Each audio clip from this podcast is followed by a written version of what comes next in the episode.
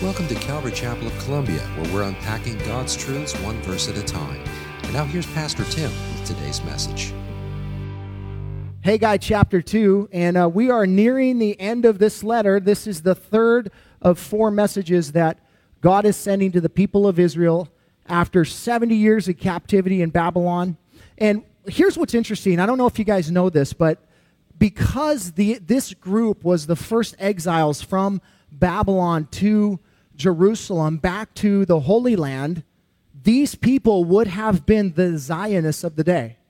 Right? These are the people that are the most passionate about Israel. They're the most passionate about Jerusalem. They're the most passionate about God restoring this land and all of that. That's super important to understand when you move through this book because here's what happens. Two years into their exile back into the land of Israel, they lose focus. These are the most passionate people out of Babylon, and they have moved their way back into Jerusalem, and they are passionate for God, and yet somehow their priorities got mixed up and they started living for themselves. Why do I say that? Because that's exactly what can happen to us.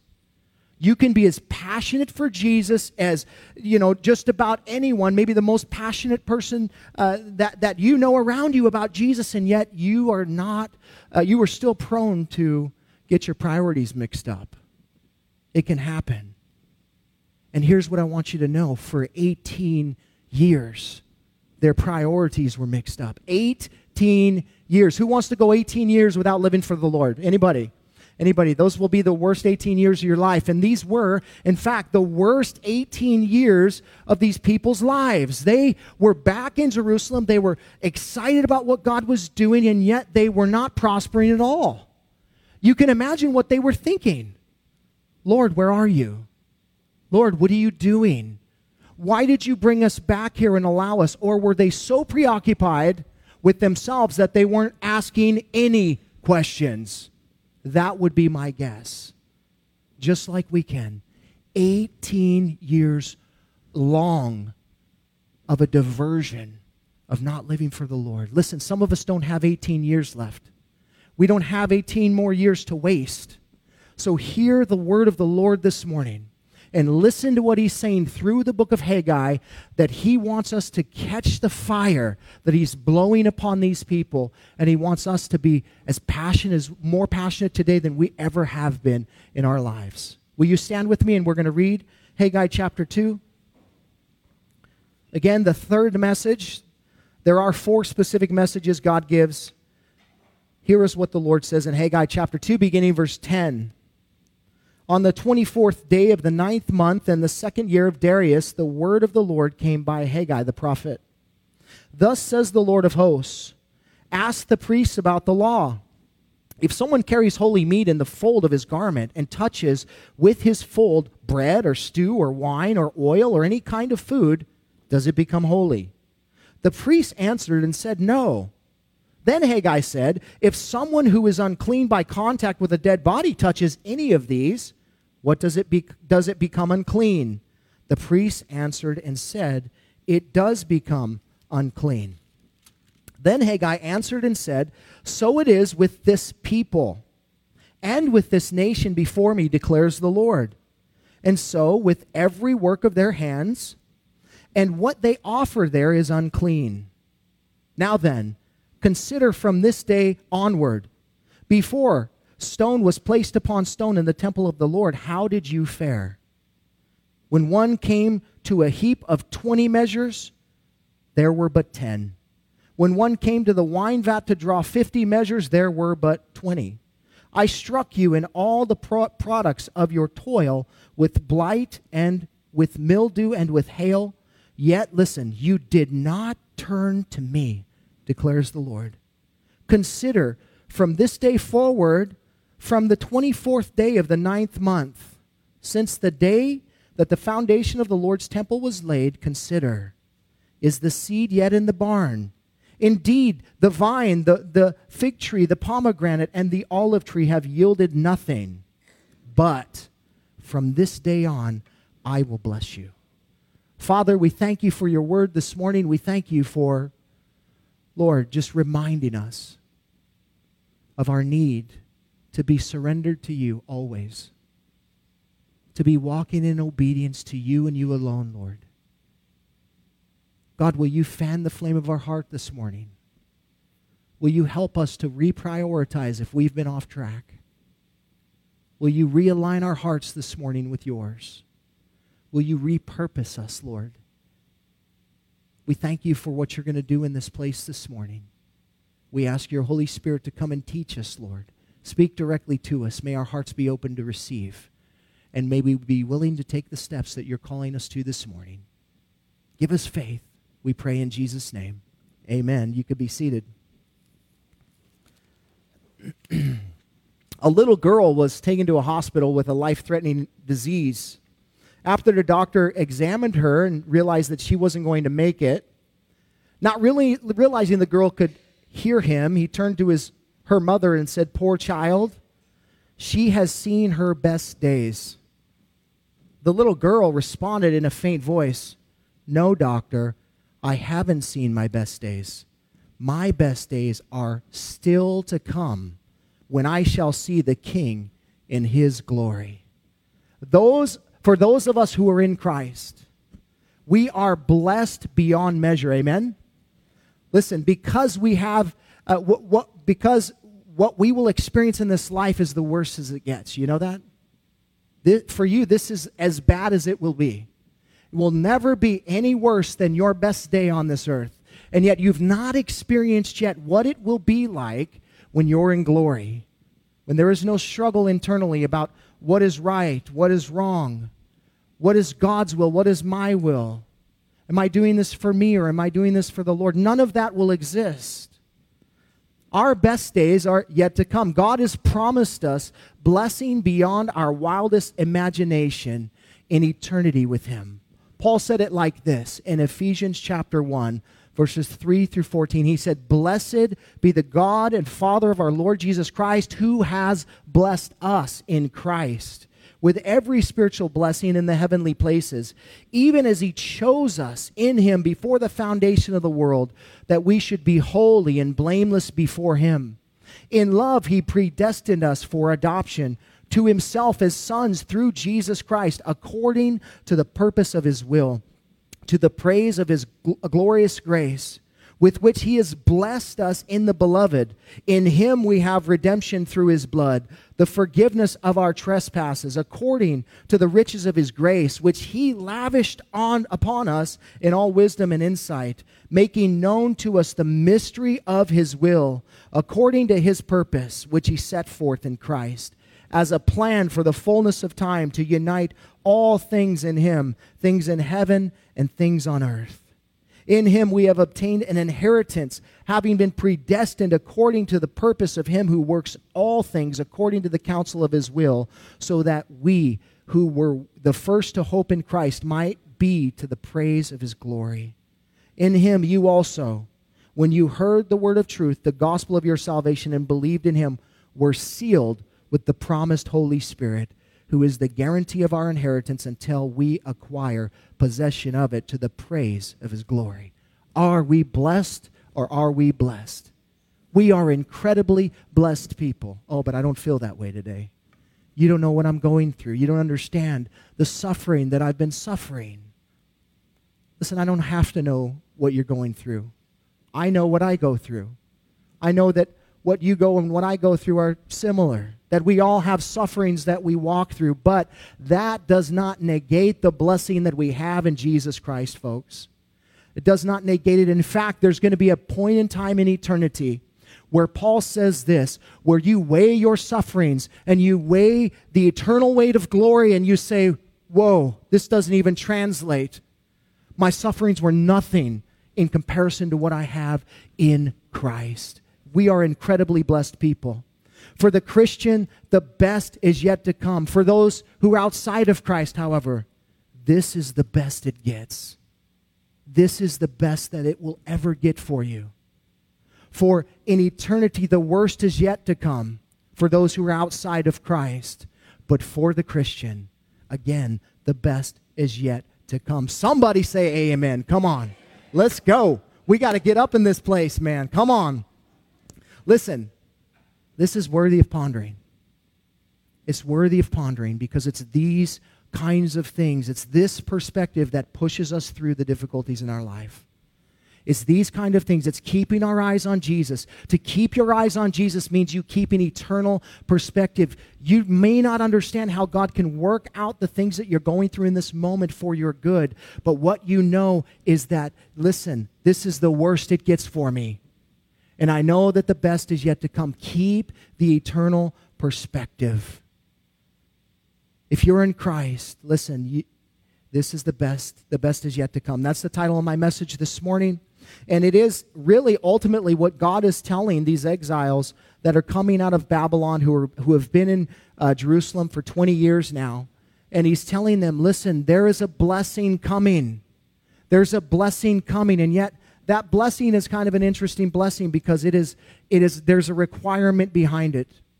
There's a requirement to be obedient to him. And what he's going to do is he's going to remind them this morning about what their life was like for 18 years, having come out of Babylon into Jerusalem, and how for that 18 years they toiled and basically everything they did turned to nothing. They were never blessed by what they were doing. They were working hard, and yet they were not fruitful. Some of us are like that today, and it's not an issue of God's blessing is not upon you. It's an issue that you're not walking in obedience to Him. You haven't turned your heart to the Lord and you haven't said, Lord, your will be done. Not my will, your will be done. That's why God was pleased with his son because his son continued to say, Your will be done. That's what God wants to hear from us, Lord. What is your plan for me, Lord? Your will be done, not mine.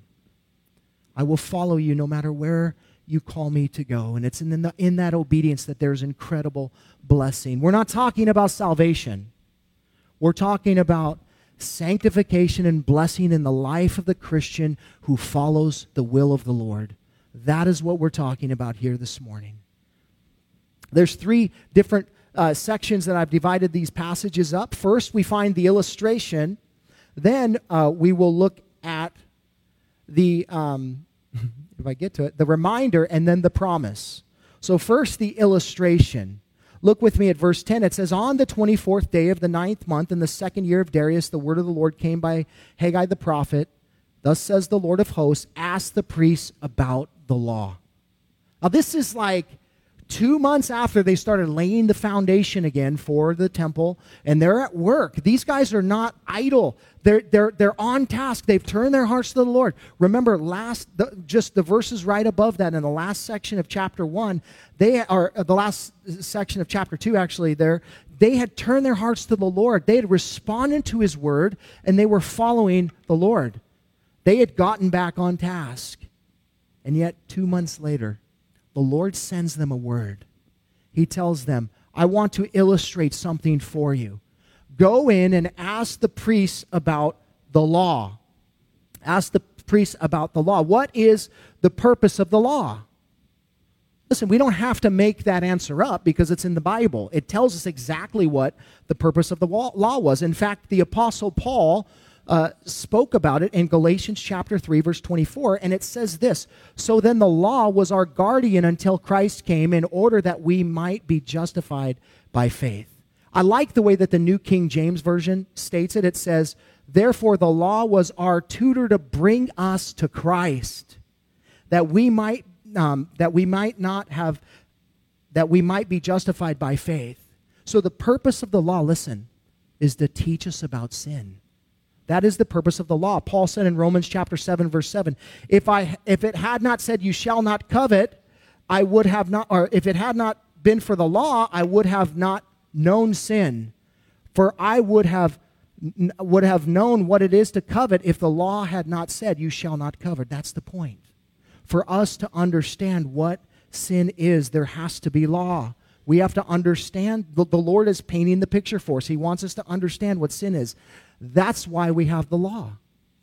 God is revealing his standard and where we are, and that we miss the mark. And so God asked Haggai to go to the priests uh, who are the ones versed in the law, and he asked them two specific questions one about holiness and one about uncleanness. First, the question about holiness in verse 12. If someone carries holy meat in the fold of his garment and touches with his fold bread or stew or wine or oil or any kind of food, does it become holy? And the priest answered and said, No. This first question is relating to holiness, and basically what God is asking these priests is can holiness be transferred? Can something that's holy touch me and I become holy? And the answer to that question is no, it cannot. You cannot take something that is holy, whether it be meat or anything else that is considered, uh, you know, uh, has been set aside to the service of the Lord, whatever that is. That's what it means to be holy, to be set apart. It's to be uh, not for used for common use. It's for the Lord alone. That's what it means to be holy. That's the primary definition. The other, other definition, also, secondarily, is it's speaking about moral purity. But primarily, it's speaking about being separated for the Lord's use. This meat was not morally perfect. This meat was set apart for God's purpose. And what he's saying is that because it was set apart for God's purpose, it was holy. Now, if these priests touch somebody or it touches, uh, you know, another piece of another kind of food uh, uh, does that make it holy? No, it does not. Holiness cannot be transferred. Holiness cannot be transferred. You see, this is important for us to understand because some of us think that by what we do, we become holy. By where we go, we become holy. By the things that we touch, we become holy. By the people we surround ourselves with, we become holy. Not true. Not true. None of that will make you holy, folks. Coming to church is great. You should do it. It's in the Bible. We need to do it. We need each other. We need to give we need a place where we can give God all glory in front of man. We want God to be lifted up and we want to be surrounded by brothers and sisters. We want to impart some spiritual gift that we've been given. So we want to be used in this context of this gathering, but this will not make you holy. This does nothing as it relates to your sin. You are in the same standing as you were before you walked in this door. If you're in Christ, you're already holy. You're already set apart. You are, have already been uh, taken from common use and set it up for a specific purpose. You can grab your Bible and you can read it all day, every day, but this will not make you holy. It will not, in and of itself, by reading it, will not make you in right standing with God. You can know it and you should know it, and it's, it's powerful and it's sharper than a two edged sword, but it is possible to read the Bible and not allow it to penetrate your heart or change your life. It is possible to do it. In, it, in and of itself, does not have the capacity to, to change you if you don't want to be changed. And how do we know that? Because we do it all the time. The Lord says, Go do this. You're, I ain't doing that. no way I'm doing that. Are you crazy? Do you know who I am? I can't go tell people these things. They're going to think I'm crazy. You go send somebody else. You don't say that, but that's really what you're saying by not doing it. God, I don't want to defame my character. God, I don't want to make that kind of a name for myself. God, I don't want to be rejected, whatever the, whatever the reason is. Ultimately, the Lord is telling us that there is no Midas touch as it relates to holiness. There is no Midas touch. You know, King Midas, who said he was given the opportunity to, you know, wish anything he wanted. He said, I want everything I touch to turn to gold. And everything he touched turned to gold. And you know what? The, the legend goes that he, he died of starvation. Holiness cannot be transferred. The Bible tells us that we are called, though, to be holy. Peter reminds us, be holy. Why? Because God is holy. We're called to be a holy people. Hebrews chapter 12, verse 14 says, Strive for peace with everyone and for the holiness without which um, for and for the holiness without which no one will see the Lord. You cannot come into the presence of God without being holy. You have to be holy. So, how do we get our holiness? How do we become holy? It's by grace through faith, folks by grace through faith. The grace of God, Jesus Christ, putting your faith in Jesus Christ. It's His blood that cleanses us from all sin, that makes us set apart for the Lord. That is the only way that you can become holy. It's not by what you do. It's not by what you say, it's not by who you hang out with, it's not by where you go. It's by who you know. It's by Jesus Christ and Him alone. The Jews had a problem with this.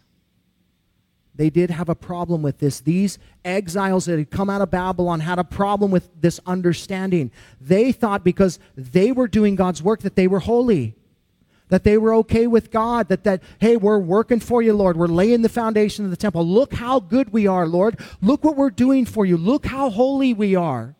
This is your work, therefore it's holy, therefore we're holy. No, not the case. That's what he's telling them. You're not holy because you're doing my work. You're not holy through that. That's not the way you become holy. And in fact, it would be later, even in the days of Jesus, when he would walk in Jerusalem and there would be the Jews who were priding themselves on their holiness as a result of what they've done, as a result of where they go, as a result of who they've become in that life. And Jesus said, You're missing it, man. That temple right there is your heart. And you need to have a relationship with me in order for you to be made right with God is through the blood of Christ. So he tells these guys, because you're touching temple stones that are holy and set apart for me doesn't mean you're holy. Secondly, what about uncleanness? Verse 13. Then Haggai said, If someone who is unclean by contact with a dead body touches any of these, does it become unclean? the priest answered and said, It does become unclean. You touch something that's holy, you're not holy. You touch something that's unclean, you're unclean. That's the way it works. This second question that God is asked, that asking Haggai to, to speak to these guys is relating to the transferability of uncleanness. It speaks about someone who is ceremonially unclean or being defiled by something that God has indicated as being unclean, such as touching a dead body. That would you would be considered unclean if you touched a dead body. The priests answered this question with an astounding yes, declaring that, that unlike holiness, uncleanness is transferable. We know this to be the case. We see this all the time with sickness, right? Germs. People get the bug. And then when they touch you, guess what? You got the bug. That's the way it works. That's why we're like, you stay away from me. I don't want to be around you. And people get mad at you if you go to work or you go anywhere in public. You're like, dude, you're running a fever. Get away from me. You know, and they, they, they treat you like Satan. But, but it's for good cause. They don't want to become unclean. Remember, there, there's, there's parts in the Bible where it talks about lepers. Lepers were unclean. They were, eh, eh, here's the thing uncleanness is deadness. It's deadness. And le- leprosy is deadness. It's, it's, a, it's a disease that kills the cells of your body you just start to rot away. Your, the cells of your body just start to die.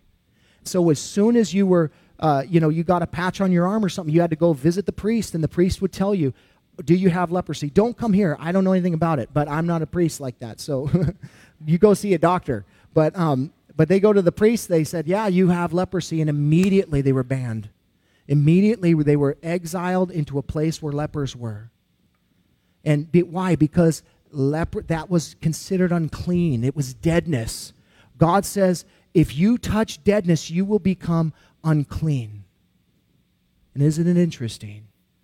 And when Jesus was on earth and he saw the leper coming down the street, when everybody else was scattering, Jesus said, You come here. You come here. And in that moment, that leper, Jesus touches that leper and he's made clean. He is made clean. It's the only way that you can be made clean, folks, is through the touch of Jesus Christ. We all have leprosy. We're all dead. Therefore, what we touch is deadness. Listen, you can serve on the worship team, you can teach Bible studies, you can do all that stuff and still be dead and still be unclean. There's pastors that come to Christ all the time. They're teaching their message and they're like, Does anybody want to accept Christ? And they're like, I do. They preach to themselves. And praise the Lord for that. God is faithful to reveal uncleanness. Why? Because He wants us to be clean. He wants us to come to Christ. He wants us to be washed by the regeneration of Jesus in His blood. He wants us to be clean. He's telling us that spiritual uncleanness, physical uncleanness, is transferable. He's talking about the reality. There are those spiritually that say, you know, they have this view that that original sin wasn't really didn't transfer. And so we're we're all born in the likeness of Adam when we're born and so we're in that perfect state and then we choose to do what we're going to do. Not the case. It's not what the Bible says. The Bible says that we were born under the curse. We were born into uncleanness. Why? Because Adam and Eve's uncleanness transferred down to us. We are unclean immediately when we're born. In the womb, you're unclean. And the Lord wants to do something about that. He has a remedy for physical uncleanness for the Jews. He wants to explain something to them. And so you can read this later in Numbers chapter 19, verses 11 through 22. But it, it, tells you if you touched a dead body, if you touched deadness in some way, and you became unclean, that you were to go and you were to um, separate yourself for seven days and go through a ceremonial washing to become clean. And if the person was not willing to do that, if they weren't willing to be, if they wanted to stay in their uncleanness, you were to totally exile them and banish them from your presence. Why? Because you would become unclean through them. The Lord is trying to cut off uncleanness. Listen, if you're if you've touched something dead this week, you need to be washed. Sin produces death. If you've touched something that represents death this week, you need to be washed. As a Christian, you need to be washed through repentance. That's how we, as Christians, become washed. We become saved through belief in Christ and what he's done, but there needs to be that continual repentance in our hearts. We just talked about this in youth group this last week. We're in 1 John. 1 John chapter 1 verse 9 if you confess your sins God is faithful to forgive your sins and cleanse you from all unrighteousness. Now let me ask you a question. I'll ask the kids. What cleanses you from all your unrighteousness? His blood. His blood, not your confession. Your confession restores your fellowship with God, but your confession does not save you. It's the blood of Christ that washes you, that saves you.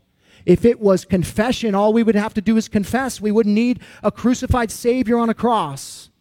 What he's saying in that passage, he's speaking to Christians. He's saying, if you want to be restored in right fellowship with the Father, you must repent of your sins. You need to be washed. He's faithful to forgive your sins and cleanse you from all unrighteousness. What role does repentance play in the life of a believer? A big role, a huge role. Listen, if you haven't repented, if there's stuff that's been in your life that you've just moved on past and you have not said, Lord, I need to confess this to you. I have failed you in this way and I want to be washed this morning. I want to be restored. You need to do that today because your fellowship with God is being affected. Your relationship with God is being affected by that thing. And we're going to see here that maybe that's why you're dealing with the things that you're dealing with in your life. I'm not saying that's the case. There is that just simple oppression that we have as Christians, but there's also the idea that if we're not in right standing with God, that He will not bless our life. He will not bless our life. Yes, He's a God of grace, and the fact that you get eternity is grace enough. But if you're not in right standing with God today and there's sin in your life, He's saying you got to get rid of it. I will not allow you to move forward and I will not bless the things that you're doing with unconfessed sin in your life. Listen, this is a serious thing. It's a serious thing. Jesus, when the Father looked upon his Son being hung on a cross because of our sin, he was saying, This is a serious thing. And all he said to you is, All you have to do is confess, and it's gone. All you have to do is come to me in repentance. All you have to do is recognize that what you're doing is, is, is separating you from me. Sin separates you from God, period. You can be redeemed and still be separated in fellowship with God. That's what he's saying. If you confess your sins, God is faithful and just to forgive your sins, cleanse you from all unrighteousness. Are you unclean this morning?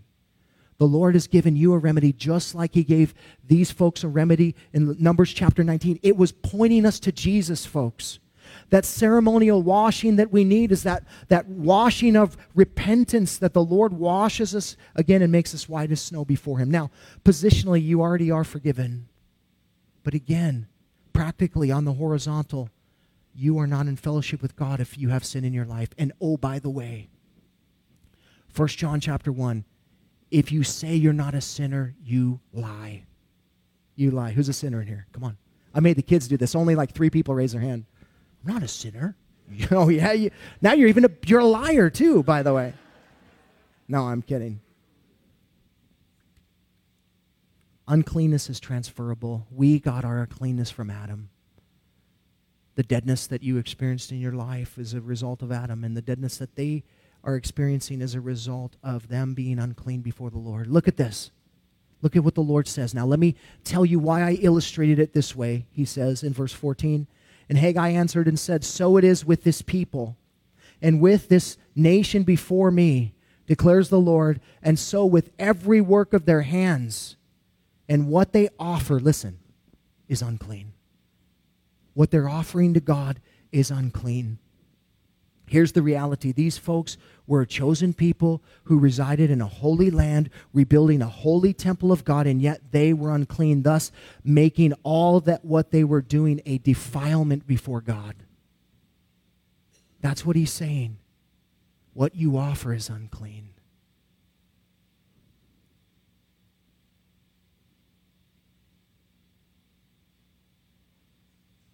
These Israelites think that they're good people that happen to do bad things. The reality is they're bad people who occasionally do good things. And that's the case for every human being that has ever lived in this life. You're not a good person. I hate to tell you that. You might be better than the person next to you. You might be living at a higher level of morality than the person next door to you. But God's standard for perfection is or for, for good is perfection. So we're not good people. And so the question isn't why do why do why does bad things happen to good people? The question is is why does good things happen to bad people? That's the question. God is so gracious to us. He loves us so much. He has blessed us beyond what we could even imagine, and yet we want to focus on outside of that and we want to tell God how he should do it. It's so sad. God is a good God, and He loves us even though we are not good people. And yet, He tells these people, I can still use you. Is that amazing? He's not trying to beat these guys up. Don't misunderstand what He's saying. This is two months into them being obedient to God. They're walking down the path that they're supposed to be walking. They're doing the right things. But here's the reality God has to help them understand. They're standing before Him that he has to help them understand who they are prone to be. He's reminding them of something. And so, as we move on here, let's look at the reminder. Here's the result of all your good works, everything that you attempt to do before me. Look at verse 15. He says, Now then, consider from this day onward, before stone was placed upon stone in the temple of the Lord, how did you fare? Remember when you came into the land and you saw the pile of rubble, and before you did anything, how did you fare?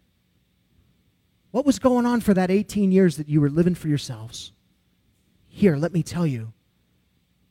When one came to a heap of 20 measures, but there were but 10, what is he saying? He's saying you had 20 measures of oil or 20 measures of grain or whatever it is, but it spoiled somehow and you only ended up with 10 something happened to it, right? When one came to the wine vat and drew 50 measures, but there was only 20. There was just 50 in here yesterday. Why is there only 20 now? I should have gotten 50, but now I only have 20. What is going on here?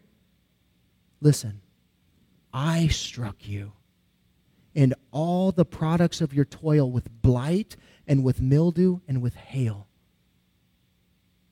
This is God's doing. He's saying, I am withholding blessing from your life. I'm hold, withholding blessing from your life. Why? Why is he doing it? He answers the question. to get them to turn to Him. To get them to turn to Him. What is He doing in your life? What is He telling you today? What is He, is he saying, I need you to turn from this place, but you are not willing? You keep going down the same track. I keep telling you the same thing. Turn from this. Turn from this. Turn from this. And now you're experiencing negative circumstances. You're not, you don't have the hand of God on your life. And you're, you're going, but I'm a Christian. I don't understand. You're not walking in obedience to the Lord. And He's trying to get you to understand that. You know what we call this? A spiritual spanking. We call it a spiritual spanking. The Lord is saying, I need to get your attention. And He hits you on the backside. Some of us are like, I don't know what that was, but I'm just going to keep doing what I'm doing. Good luck with that.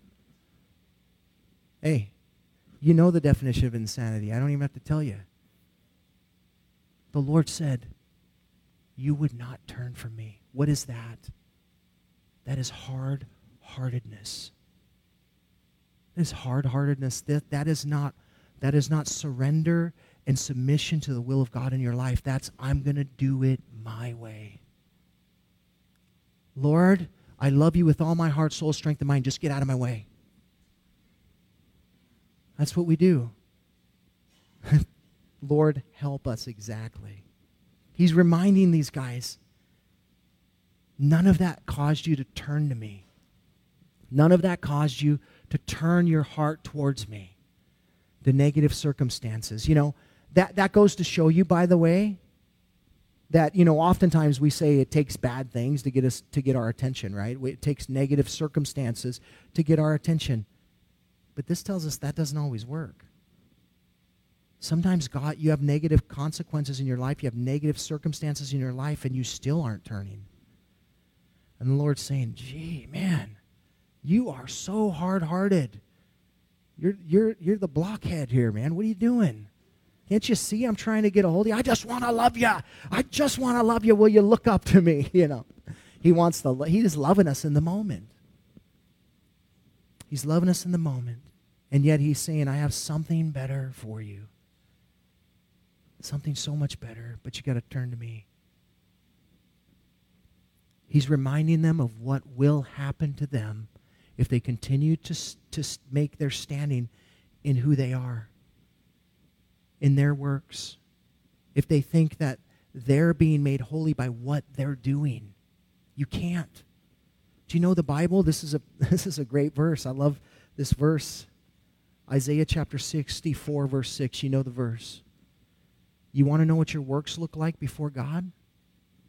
It, they look like polluted garments. It says this.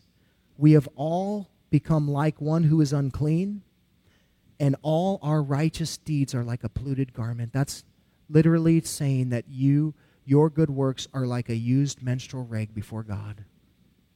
A used menstrual rag.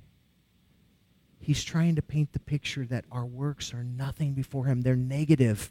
They don't, they don't put a deposit in your account, they deduct.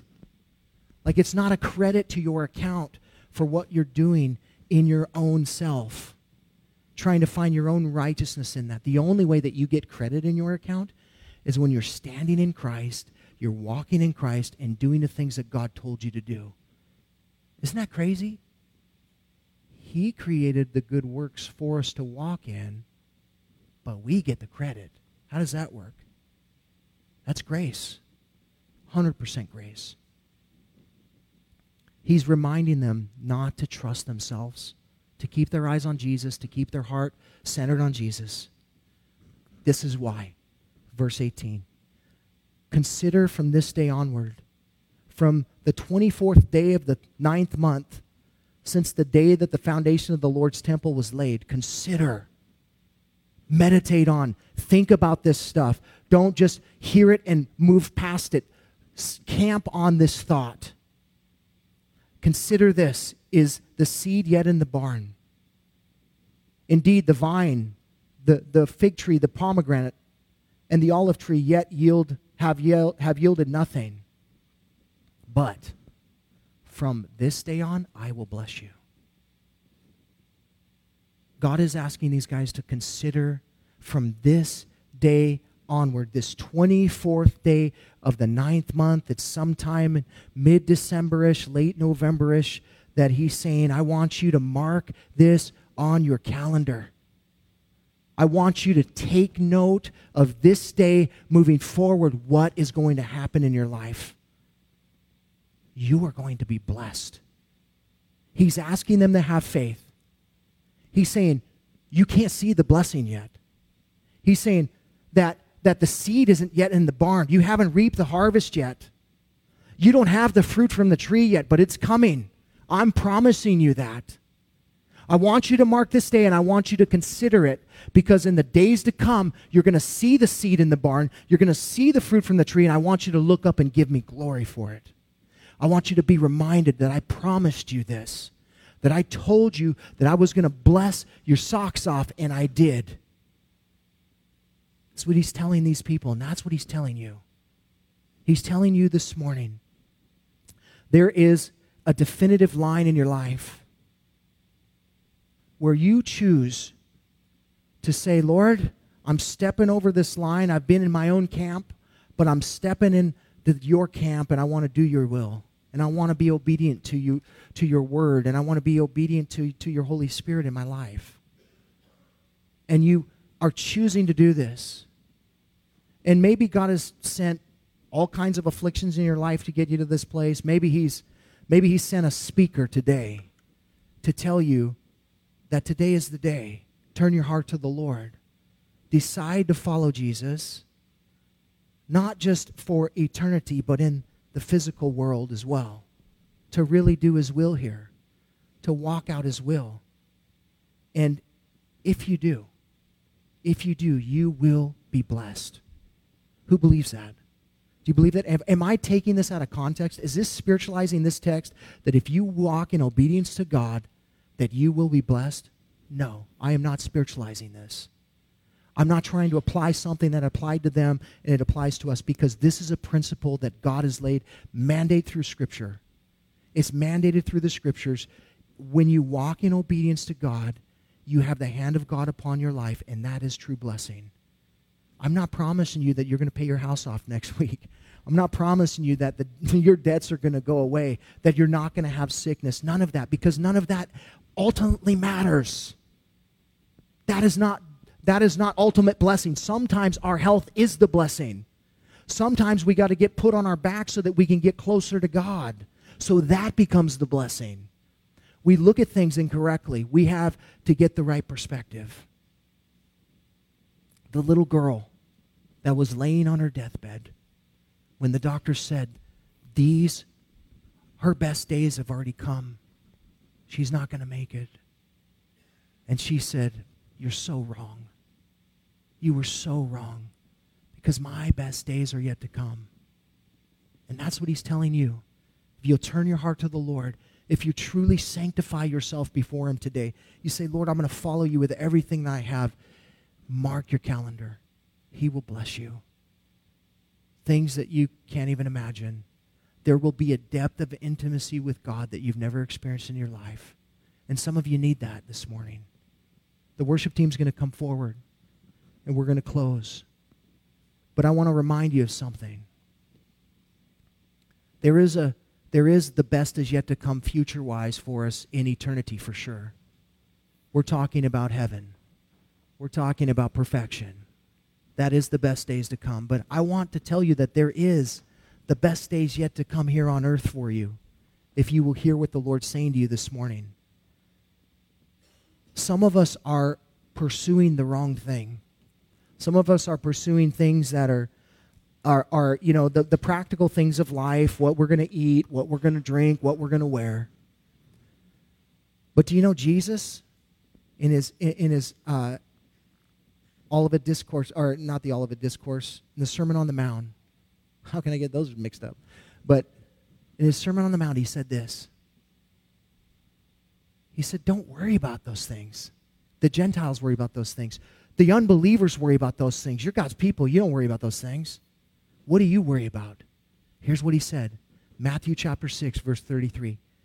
Seek first the kingdom of God and his righteousness and all these things will be added to you.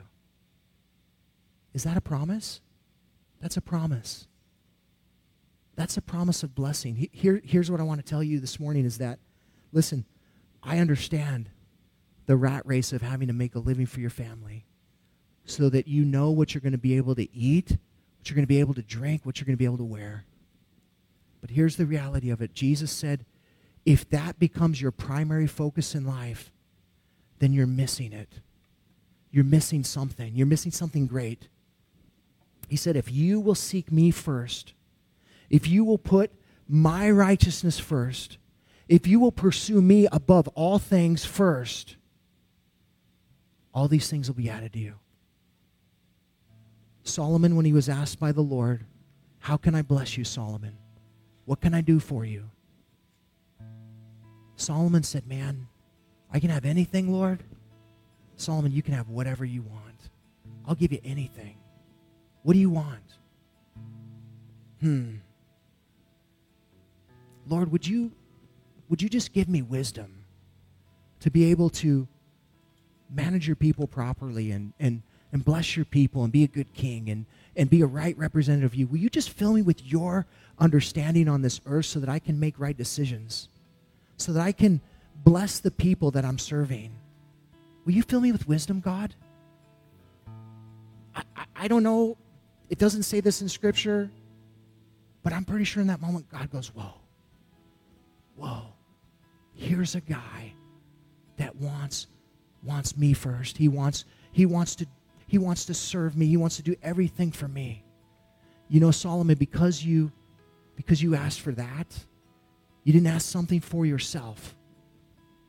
You're going to be the richest man in the world and I'm going to give you more power than any king has ever had. I am going to bless you beyond. Now, God didn't tell him what was going to happen until after he made his choice. Some of you are waiting for God to say, Well, Lord, just show me the blessing, and then I'll pursue that. That's not the way it works. He wants you to know this morning that when you choose him, it's the best decision you'll ever make. As a believer, you're going to heaven Praise God for that. But God has something great for you here. He wants to do something amazing through your life here. Will you choose to follow Him? Will you surrender your heart to Him today and say, Lord, your will be done? Amen. Will you pray with me? Father, we thank you for your word. Lord, we thank you for just reminding us this morning, God, that although we are unclean people, although that we have we have missed the mark, even as believers. That you still love us. You never have never not loved us. When we live our, for our own selves, you still love us the same. Your love never changes for us. And yet the reminder for us is, Lord, that there, there's a blessing in our life that comes through being obedient to you. And so will you help us this morning to respond to your word? and just to truly surrender our hearts to you, Lord. Will you come in this moment now, Lord? And will you draw us? As we continue to pray, if there's anyone here this morning that's not in right relationship with Jesus, you don't know for sure if you die today that you're going to go to heaven. The Lord wants to tell you that you can know that. You're unclean before Him, like we talked about. Therefore, everything that you do is unclean before Him. It doesn't matter how many times you go to church, it doesn't matter how many Bible verses you say. If your heart is not completely washed by the blood of Christ this morning, then you're not in right relationship with Him. And He wants you to draw you this morning. He's drawing you, He's telling you, Come to me. It's the grace of God that He's calling you this morning. If that's where you, will you just lift your hand up? I want to pray a prayer with you. You're not in right relationship with Jesus, and you're saying, Today's the day, Lord. I want to be made right with you. I want to go to heaven. I want to know that I know that I know that I'm going to be there with you. Lord, I can't say that my best days are, are yet to come. Is there anyone here this morning needs right relationship with Jesus? If you're online, if you're watching online right now and that's you, the Lord wants to say to you, you can raise your hand too. He sees you. Come to Jesus this morning. Anyone at all? Lift your hand up. I'll just say a prayer with you. God bless you. Is there anyone else? Today is the day of salvation. God wants to radically change your life. Father, for those that this morning have called upon your name and said, Lord, I, that's me. You see their heart. You see where they are. You love them so much. And you're so proud that they would turn their heart to you. If that's you, you just say this prayer in your heart to the Lord Father, I come in Jesus' name. And I thank you for forgiveness this morning. I thank you that I can be washed clean through the blood of Christ. My sins have stained me, Lord, but you washed me clean this morning. I believe in Jesus and his death on the cross for me personally, that he rose again from the dead for me personally. Lord, I'm turning my life over to him this morning. I am completely and totally leaving all behind. I'm choosing to seek first the kingdom of God, your righteousness, Lord. I crown you king of my life. Have your way in me. I receive you, Jesus, now. Thank you, Lord. All of heaven rejoices because of these, these that have come this morning and received Christ. Uh, Lord, this one more thing as we close, Lord. I just want to give an opportunity for those this morning that this message resonates with, that you have been off track, and the Lord is saying that today is the day of renewing. Confession of sin, repentance of sin, turning your heart to Jesus, and saying, No longer am I going to pursue things for myself, Lord, but I'm going to pursue things for you. If that's you this morning, you just lift your hand. I want to pray a prayer over you this morning. God bless you. Anyone else? Renewal. God bless you. God bless you. Anyone else? God bless you. Lord, I, am just going to turn my heart back to you and I'm going to mark this day. Anyone else? God bless you. Lord, thank you for those who have lifted their hands to you this morning that have said, Lord, today is the day. From this day onward, Lord, I'm going to serve you. I choose to serve you. I want to be in obedience to your word. I want to do your will, Lord. Thank you for the power of your Holy Spirit in our lives. Father, whatever has hindered us from doing that this morning, we repent of, we confess to you this morning. We ask you to cleanse us now. Lord, restore the joy of our salvation. Fill us with the power to walk in your will this morning, we pray. In Jesus' name. And Father, for everyone else here this morning, have your way. Thank you, Lord, for what you do in our lives. We love you. We praise you in Jesus' name. Thanks for listening. You can hear more of Pastor Tim's studies through the Word of God on our website, www.calvaryofcolumbia.org. Thanks again for listening, and we hope you'll join us again as we continue to study God's Word.